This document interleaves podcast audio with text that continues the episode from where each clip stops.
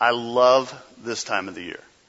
You know, NCAA basketball, March Madness, incredible. Teams hit the court. It's exciting. And uh, there have been upsets. There have been blowouts. Uh, and I love it. You realize how many games this year have went down to the final seconds? So it's just, uh, there's some, something about that. And, uh, I love, love watching the games. Anybody been watching the games? All right. All right. Who's, who's going to win it? Kentucky, right? You are right. Absolutely. So, yeah, yeah. There's a lot of Jayhawk fans around here, I think. So, but uh, it, it is just amazing, and uh, I'm I'm a big Kentucky fan, and so I realize how much I talk to the TV. I mean, I talk to the TV a lot during during a game, and um, find myself watching the game. I'm like, pass the ball, pass the ball, pass the ball. You know, protect the baseline. You know, defend the perimeters here. You know, cover the paint. Hit hit the boards. Come on, guys, hit the boards. And I, I just get carried away, and my wife just goes to another room and pretends I'm not there. But I, I love the game. But as much as I love watching the game, I love playing the game even more. I just, there is something about the, the sound and the leather hitting the hardwood, that rhythm that's there, the sound of the ball off the backboard, the swish of, of the net, and it just gets me jazzed up, and it's just part of the game. I like the NBA has a new slogan out. Uh, it's been out for a couple of years, but where amazing happens. And it's true. There, there's just something about watching the game and, and seeing it all unfold. But today I want to talk about a different court. I want to talk about something that I believe is greater than the NCAA. It's greater than the NBA. And that's the court of the Christian faith. And I believe it's where amazing happens.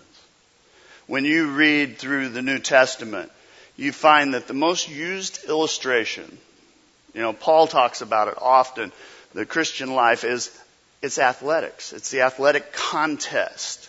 In fact, he writes in 1 Corinthians 9, 24 and 25, he says, Do you not realize that in a race everyone runs, but only one person gets a prize?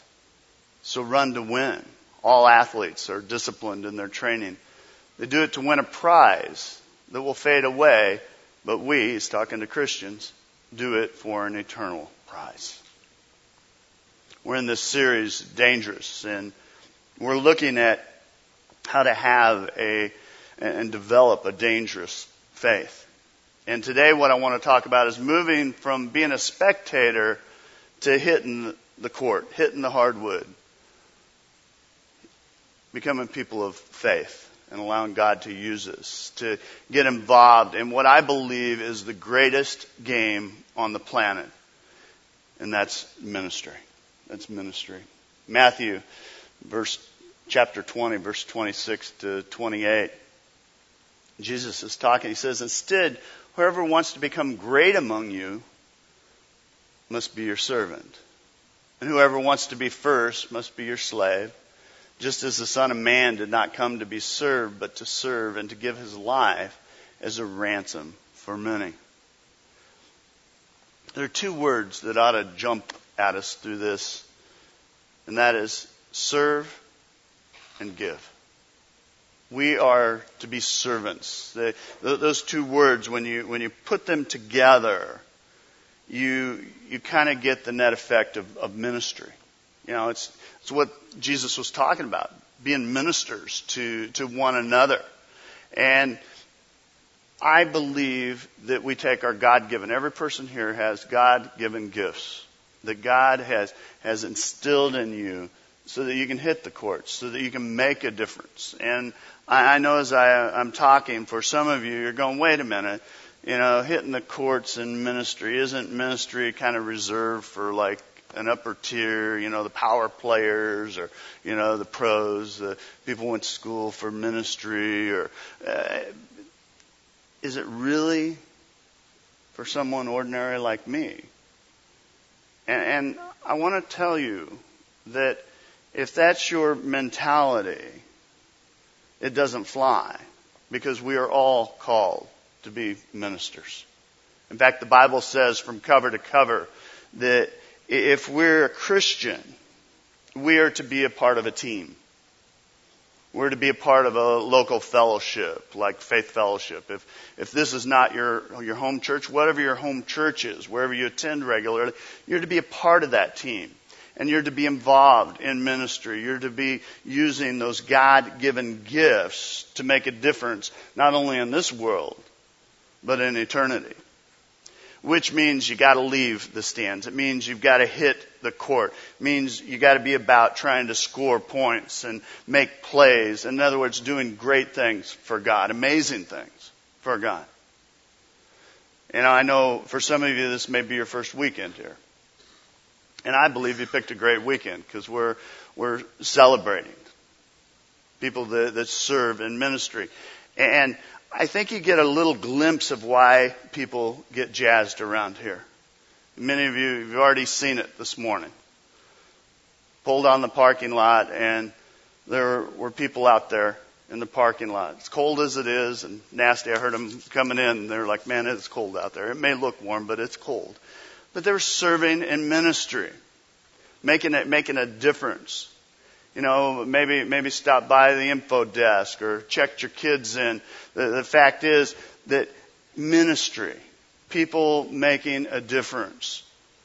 How many of you had a cup of coffee this morning? Cinnamon roll, two cinnamon rolls, three cinnamon rolls, you know. Ministry. When you came in here, there were people serving in, in ministry. Some of you, your kids right now are in the kids zone or the youth zone. And there are teachers dedicated to serving ministry again. This service, people in ministry, the, the band, our text, sound and lights and running screens, ministry. A couple of weeks ago, I met with the team and just help put the creativity to things. Talked about the service that would happen today. A lot of people hitting the court using their God given skill sets in ministry. And it makes a difference. And I know as I say that, for some of you are going, okay, Damon, I, I get it. I get it. Christians are supposed to be in ministry. But why? I mean, why do we do this? Why do, why do we hit the court? Well, I want to give you a few reasons this morning. Get you thinking a little bit about why we're supposed to be in ministry. You know, why, why we're to be involved and, and to make a difference and allow God to use us. Ephesians 4 1, Paul writes, he says, Therefore, I, a prisoner for serving the Lord, beg you to lead a life worthy of your calling. For you have been called by God. Friends, I'm called. You're called. I, remember uh, in college, uh, right before a game, we would uh, go out, we'd warm up a little bit, shoot around, and then we would huddle up and we'd get kind of a pep talk from, from our coach. And then we would have prayer. And then I, I loved this part. The announcer would announce the teams and the players. At center, six three, and I was a very short center for the league, by the way. And I could jump. Now I can hardly get off the ground, but that's a whole other thing. At six three, from Springfield, Illinois, number 13, Damon Talkington. Man, I was jazzed. I was excited. I was high fiving and bumping shoulders, and then I couldn't hardly wait to get on the court. I wanted to play the game. And I loved the game. There was just something about it. We're called. If you're a Christian, you're called. Paul says, for we are God's workmanship, created in Christ Jesus to do good works, which God prepared in advance for us to do. Friends, you have been called. If you're a Christian, you've been called. You were created. You've been created fearfully and wonderfully. You are one of a kind. I say that often around here. That you have been designed by God. You are unique. The fact is, right now, look at me. This is the best Damon Talkington you will ever see in your life. Go ahead, take it in. Come on. Do you know why? Because I'm the only Damon Talkington that will ever walk this planet. One of a kind. Good or bad, I'm it.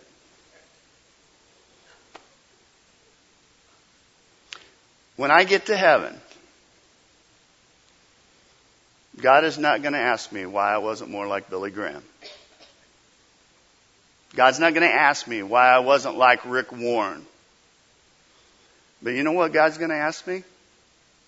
God's going to ask me, He's going to say, Damon, why weren't you more like you? Like the you that I created you to be. Now, here's the deal. God's calling your name. If you're a Christian, God is calling your name. At center, a Christian from the River Bend area, number seven, you. Put your name in there. He's calling you. He's calling you to the, to the court uh, of ministry. And if you do not go, if you don't run out on the court, there's just a hole on the team. There is a gap in creativity. There, there is a gap in the execution. The fact is, we will be missing a position in the body of Jesus Christ, the church. You are called by God. You are called by God. You were created for a purpose that's much bigger than you. I mean, did you catch the phrase? To do. To do good works. To do. To do. That's what we're to be about. Give me an A. Okay, we're going to try it all again. All right. Give me an A. a. Give me a C. C. Give me a T. T. Give me an I. I. Give me an o. o. Give me an N. N. What's that spell? Action. What's that spell? Action. Louder. Now you know why I played basketball and I wasn't a cheerleader. Friends, God wants action. What kind of action are you giving God? You have been called unto the greatest court on this planet. You've been called into ministry by God. You know, I think about the fact that God looked at this world and he saw a, a world that sin had separated. God, that sin had separated people from his love, from his plan, from his agenda for them. And God decided to do something about it, something pretty incredible. And as I think about it, so that we could be on the same playing field with God. You know, God simply did this amazing transaction and sent his son, Jesus Christ, to die on the cross for us. And gave us a victory through the resurrection, something that we absolutely do not deserve. And then God gave us this option of being followers of His, to have a relationship with Him. In other words, before you were a Christian, you had an option. You had an option in your life. You had an option to receive Jesus Christ as your Savior or not. You had an option to confess your sins and to turn from your sins or not. You had an option to allow God to infiltrate your life or not. You had an option to, to give God the reins in your life and say, you know what, you're in control, God, or not. But once you take the step and you make Jesus Christ your Savior, you are not a free agent anymore. You do not have options. Your name has been called. You've been called to hit the court. Ministry is not an option anymore because you're called. You're also gifted. Gifted. You know, I've got some special talents. I've got stuff that God has given to me and I've developed over the years, and so do you. You know, I ask often, I said, what's the meaning of life? You know, why are you here? Do you know that? I mean, is it just to take up space? Is it to just communicate or procreate or recreate? Or is it to earn a lot of money? Or, or just to worry ourselves to death? Or is it to eat, drink, and, and then die? I mean, is that it, really? No? I don't think so.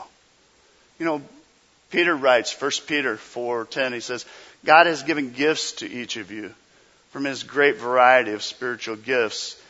Manage them well so that God's generosity can flow through you. Flow through you. You've been gifted by God.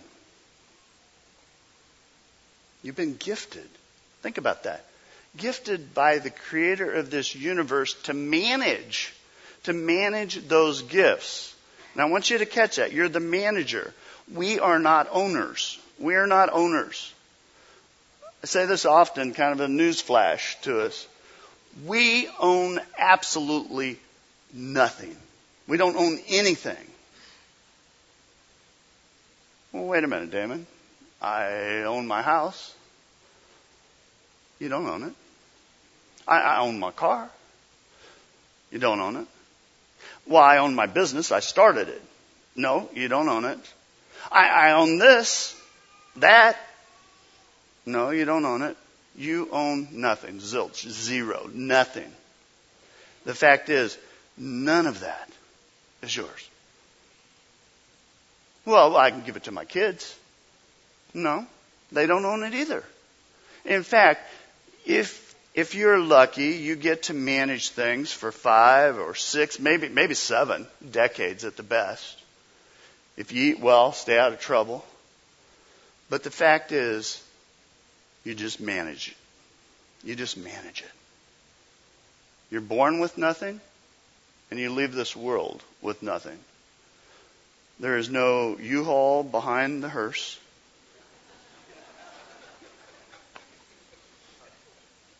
You can't take it with you. You just can't. Here's the deal the same thing applies to your talents, to your skills, to your creativity, to your innovation. God owns it all. You're the manager of this stuff. And if you try and be the owner, it will mess you up. If you try to own what you think you own, whatever it is, it will mess you up. Oh yeah, God, by the way, I'm the owner. I am the owner. I'll run the show. I'll call the plays. Friends, that's a joke. You're a manager. You're not an owner. God says, manage my stuff well. You have unique talents, unique gifts. We are to develop those gifts and those talents. We're to use those gifts and talents in the world and we're to use them on God's court to the best of our ability. It's an act of worship. It's an act of worship. And I have talked to you often about that the Bible teaches that everything we have, all of our resources belong to God. And we've talked about financially giving, giving God the first 10% to say, God, it's, it's yours. And then managing the other 90% in God honoring ways. But the same thing's true of your talents. God owns them. And God expects us to leverage those. And what happens, whether it's our stuff, or our resources or our talents, when we give those to God, God supernaturally gets involved in it. And we become the managers of that stuff. We're the managers. In fact, I know right now as I'm talking, for some of you, God's tapping you on the shoulder. God's saying, get involved. Get, get out of the stands. Hit the court. You need to be playing. You need to use those gifts. I was thinking about what if uh, Kobe Bryant? I mean, he's one of the top players in the NBA. He's a guard for the Los Angeles Lakers. He's won five championships. He's a four-time All-Star MVP. Records go on and on. He'll be in the Hall of Fame someday. But can, can you imagine they're in a game, maybe a real tight game, exciting game. And Phil Jackson, he's the coach uh, of the team, says, Kobe, need you to go in the game. I don't think so, coach. Not really working for me. Come on, Kobe. We need you, need you in the game, man. You know, coach, not, not really interested in playing today. I don't think I ever want to play. Come on, you're, you're a great player. Need you in the game. Coach, I'm not going in the game. How do you think that one plays out? I mean, if you're the owner of the Lakers, probably going to sit him down and say, Kobe, I'm cutting you from the team. You're fired. A non participating, non ministering Christian it's an oxymoron. In fact, God has every right to cut us if we're not involved. If we're not using our, our skill set in the context of the local church. You know, if we're not leveraging our stuff and using it. And you have to ask yourself at some point, are, are you just taking up space? Or are you just assuming God's grace? And that's a scary thought if you get your mind around it. I thought about God doesn't really owe us anything, does He? Doesn't owe us another day on this planet. Doesn't owe us another opportunity in our lives. I mean, what are you going to do? What are you going to do here? Paul writes, he says, just as our bodies have many parts and each part has a special function, so it is Christ's body. We are many parts of one body and what? And we all belong to each other. We are the church. We are the church. We are the church. I wonder what would happen if, if like part of my body just decided to stop functioning. And so like my stomach said to me one day, okay, we're going to stretch our imaginations a little bit. I said, you know, Damon, I really don't want to work anymore, but I'd like you to feed me still. And I think I would respond back and say, well, that's too bad. Get to work. Get to work. Done a lot of mentoring through the years. Once in a while, pastor, new in ministry, they'll, they'll ask me, they'll say, Damon, what do, what do you do? What do you do with people that say, I just want to get fed. Just want to get fed. Feed me, feed me, feed me. I'm hungry. Feed me. And I tell them the same thing every time. Tell them to get to work. Tell them to get to work. Tell them to use their skill set on, on the court. You know, get to work. In other words, you don't just grow. You don't just grow as a Christian by eating all the time. Feed me, feed me. I'm hungry. Feed me. I'm hungry you grow. You grow. You are blessed. You are, you mature in your Christian faith by working. That's where I always see the most growth in, in people. Some of you, some of you are sitting in the stands. Some of you are sitting on your blessed assurance.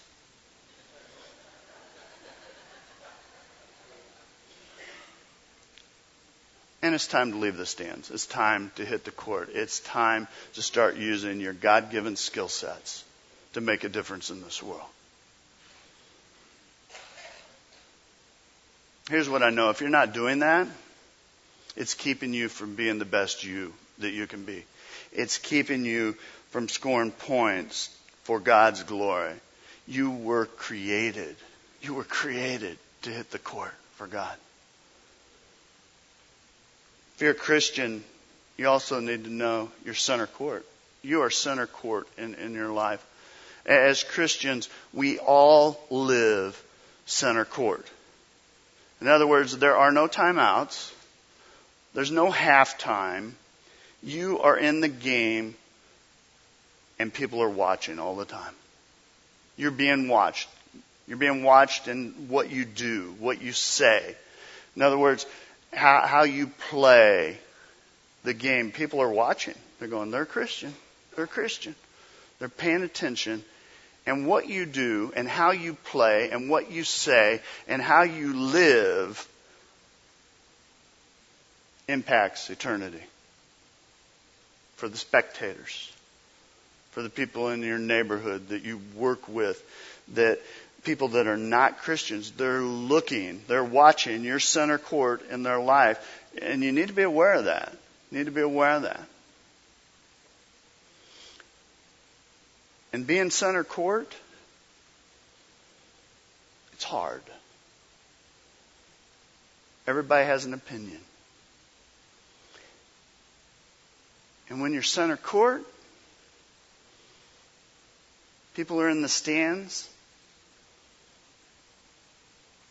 In this world, they'll cheer you. They'll cheer you in a direction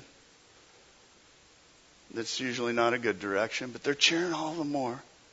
And there are people that will boo from the stands. And what happens when you're center court? Gets confusing. Anybody ever get confused? What do I do? What do I do? What, what's going to happen here? You know, what's the right thing to do?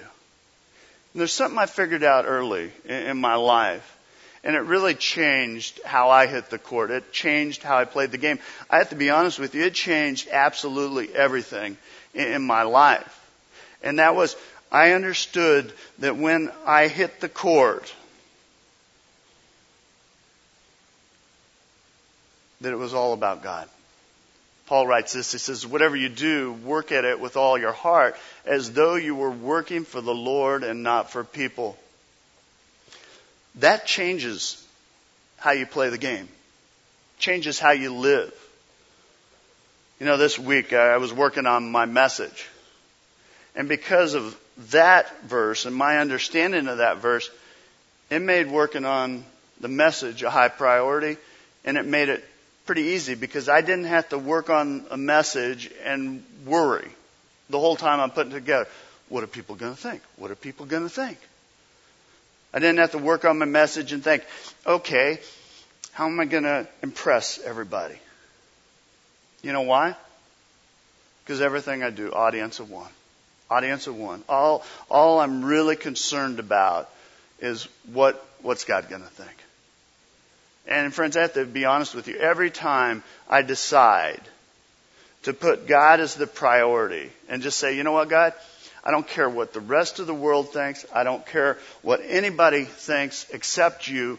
I am about you, God. I want to run your game plan. I want to hit the court and I want you to smile. You're the coach. You know what happens in my life? It soars. But the moment I shift, and I think, oh no, what are they going to think? What are they going to think? What's that group think over there? What's the pastor down the street over over here? What are they going to think? That messes me up. I mean, it messes me up big time. It's the same for you. You start living and going, I wonder what they think over there. I wonder how this looks. I wonder how I'm going to look to them. I wonder what, whatever. See, it just changes the court. Changes the court. Mature believers are always looking, saying, How can I help? How can I serve? How can I get beyond myself? How can I get on the court? How can I get in the game? And how can God use me? How can God use me? Immature believers, feed me, feed me, feed me. And what we do is we sit and we soak, and my grandma used to say, and you sour. Just feed me. Just feed me. You want to know how to grow the most? You start working. You start serving. You hit the courts of ministry. It's where you find the joy in the Christian life. You really do.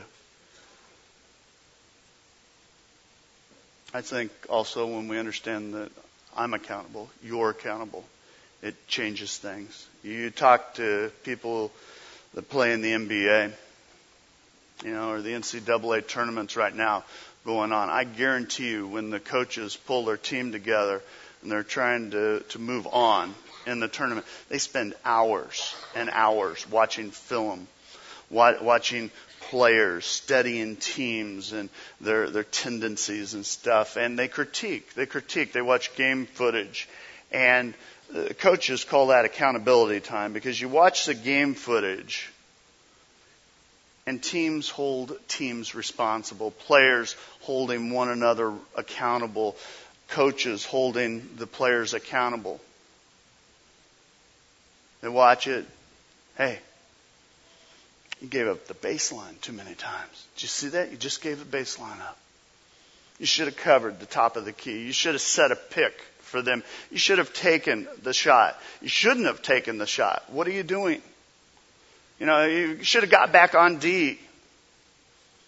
And they critique and they look at it because they're accountable to one another. Paul writes and says, and so each of us must give an account to God for what we do. That's sobering, isn't it?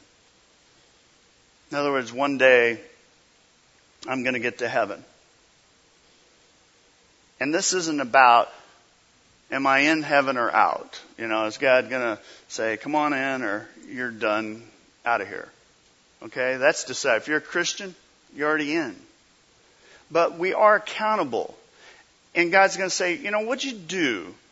What'd you do with what I gave you? What'd you do with the stuff that I gave you? What'd you do with the resources I gave you? What'd you do with the gifts and talents that I gave you? In fact, the Bible indicates there's going to be various levels in, in heaven. And that if we leverage our giftedness, that there'll be greater rewards as we develop and use those gifts compared to if we just kind of sit back and go feed me, feed me, feed me. I believe there's going to be people that bust it big time. I mean, they're going to take their one or two talents and they are going to leverage them and they're going to use them and they're going to hit the court and they're going to leave it all on the court. And I believe when they stand before their God for that accountability, that God's going to say, Well done. You are good and you were a faithful servant. Here's your reward.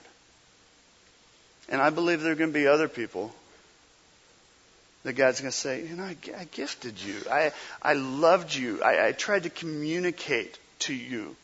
I, I tried to get you in the game so many times, put you in this great church, faith fellowship, and you never hit the court. You, you're always like, oh, he can do it, she can do it. And you just sat back in the stands and you watched. Friends, you're just going to miss it. You're just going to miss it. And you're going to miss that reward that, that God wants to give in, in eternity. You know, I've said this before. I believe that at this church, you could spin me around, you know, kind of wheel of fortune thing and put all the ministries of the church and just spin me around. And wherever I stop, that ministry needs you. And I know when people hear a message like this, I know how it goes. You go, wow, that, that's really something to think about, Damon. And then you gather your stuff, get the kids after the service, get in the car, go to lunch or eat out here, and then get in the car and head home. And, and what happens after a little bit of time, you kind of let it roll. Kind of let it fall off the map. And then we kind of throw some weak excuses to God. You know, things like, uh, um, I'm busy, just too busy. You have an opportunity to use your God given skill sets on the most important court and the most important game, the only game that's going to matter in eternity, you're too busy? Really? I mean, that's a modern mentality. And I'll be honest with you that for Gen Xers, and I'm a baby boomer, my, my generation, we, we just overloaded on this. Yeah, I'm busy. I'm just too busy. How you doing? Busy. A little cold today, isn't it? Yeah, gotta go. Busy, busy, busy, busy. Do you know what we're saying when we say that? Let's be honest here. When, when we say, I'm just busy, I, I think what we're saying is, I'm important. I'm big time. I am so busy and my schedule's so overloaded. Seriously, do you know who you're talking to? That's what we're saying. Uh, uh, let's just own it. And I, will tell you, there are times I find myself saying that. I'm just busy, and, and in my mind, I'm thinking, man, Damon, you're really something. You're just so busy. If I'm too busy to be involved in ministry, I'm too busy. And I, I can tell you that if that's where you're at today, and you're a Christian, you're also out of God's perfect will for your life, at least in some areas of your life. And I, I would challenge you recalibrate, reprioritize. This is not about me, it's about God. And it's about playing the greatest game ever.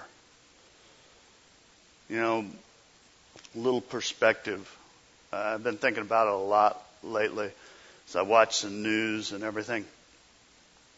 This world's a mess. Have you, does anybody else feel like that? I just look and I go, it is a mess.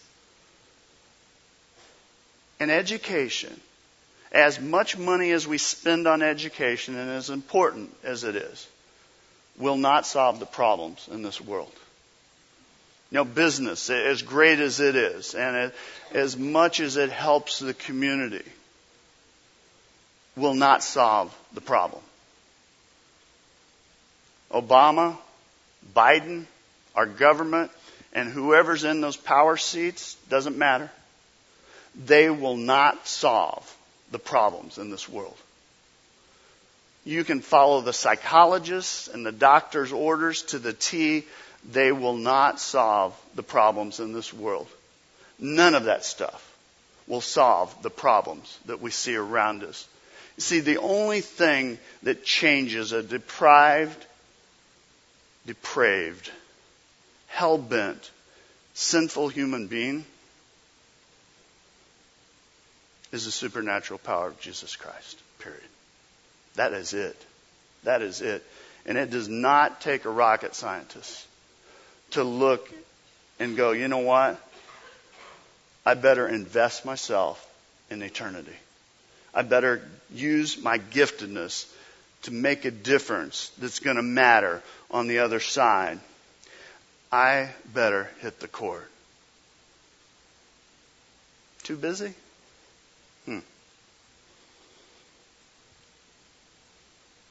I know sometimes people say, well, this church doesn't need me.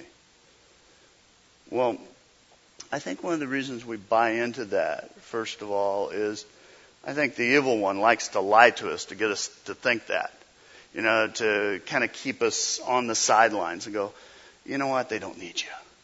And so we just sit. And that's the perfect place. That's where he wants you, doing nothing.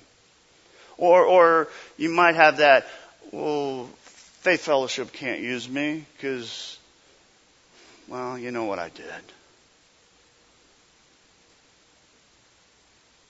I can't get on the court.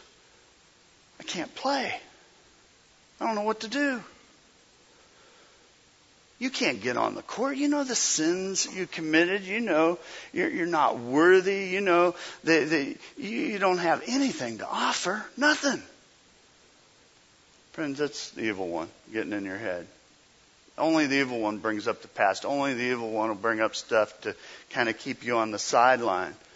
We serve a God of mercy. We serve a God of grace. We serve a God that forgives and is okay wherever we're going to start at. A God that specializes in taking people who have messed up and using them on the court to mark eternity. And I think another reason we kind of buy into that, oh, the church doesn't need me, is I think it's real easy when you look around the church, and especially when a church is growing and things are happening and all that, to think, well, everything's taken care of. Uh, I'm not needed. It's, ta- it's taken care of here. It's okay. It's not a big deal. And I know it's easy to kind of hang out and hang around you know, get your McMusic and McMessage and kind of cruise out. We are the church. Faith Fellowship needs you. That's right, you. You are wired for this moment. You need to leave the stands and hit the court. You need to get involved in ministry. You just do. Thing I hear often, people go, Well, I don't know enough. You know, if you've been around here very long, God has given me gifts to, to teach and to speak. And I always wonder what would have happened if years ago when God tapped me on the shoulder, if I would have said, yeah, I got this gift. But I'm not going to use it. I'm going to sip Starbucks, God, if that's okay. Just kind of hang out. Besides, I don't know enough. And trust me, didn't know much when I started. But I would have missed God using my voice box to touch lives. I'm still learning. And my point is, so are you. We'll teach you. You don't have to worry about that. Well, well, I don't know the Bible very well. Well, newsflash today. You do not have to be a Bible scholar to serve in the parking lot. Right?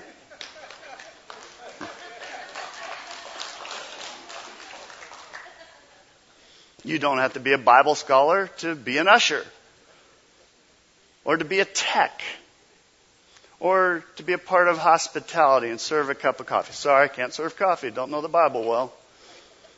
Can't help with the babies in the nursery. I don't know my Bible very well. Here's my point different ministries require different skill sets. We're here to equip you, to build you up, to strengthen you. As a pastor, I predominantly I, I teach and administrate. You are the ministers. You are called to score the baskets, to set the picks, to get the rebounds. It's a biblical model Christians minister. And sometimes you just got to get off your rear and hit the court and get in the game. It is where amazing happens. The church is in the business of marking eternity. Friends, it's a heaven and hell deal. I've said if you run the clock forward,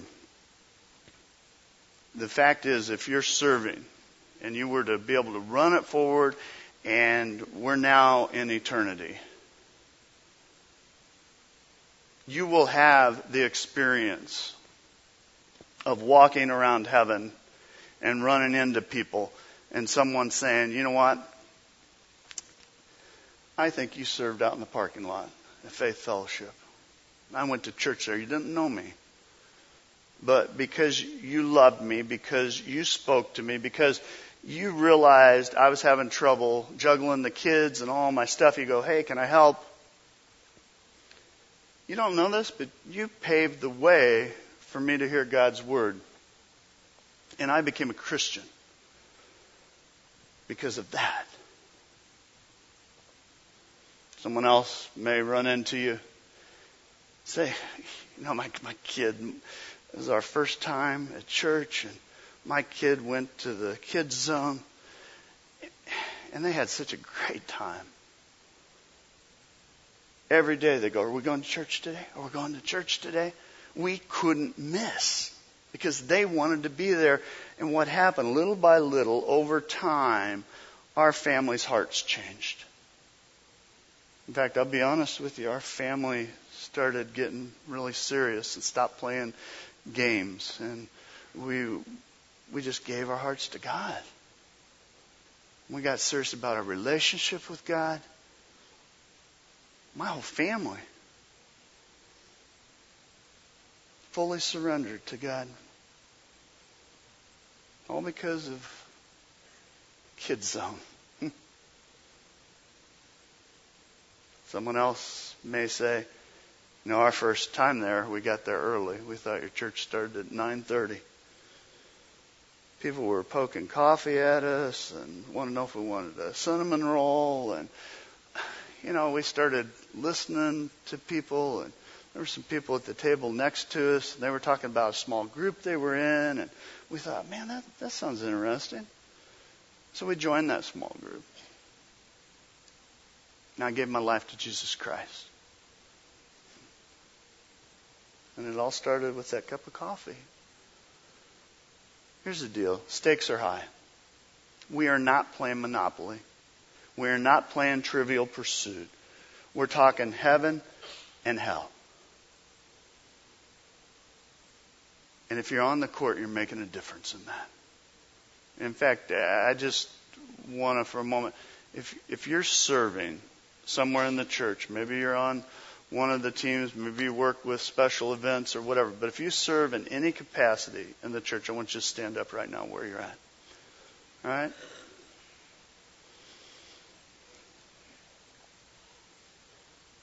And let's thank these people for serving.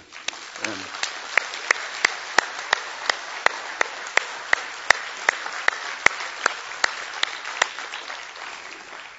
I want you to know God is using you. And you are making a difference, an eternal difference with what you do. You can, you can be seated. I've been in ministry a long time, and uh, Faith Fellowship has to be one of the most unselfish, positive churches I have ever seen and ever been given the privilege to be a part of. And I, I believe one of the reasons that this is a really positive group is, I'll just be honest, we don't have time because we're so busy in ministry, we don't have time to whine and gripe and complain and all that stuff. And in fact, if you're looking for a church to join and you like to gripe and complain and gossip and you're kind of into negativity, join another church, please. You know, be sweet, free up the seat. You know.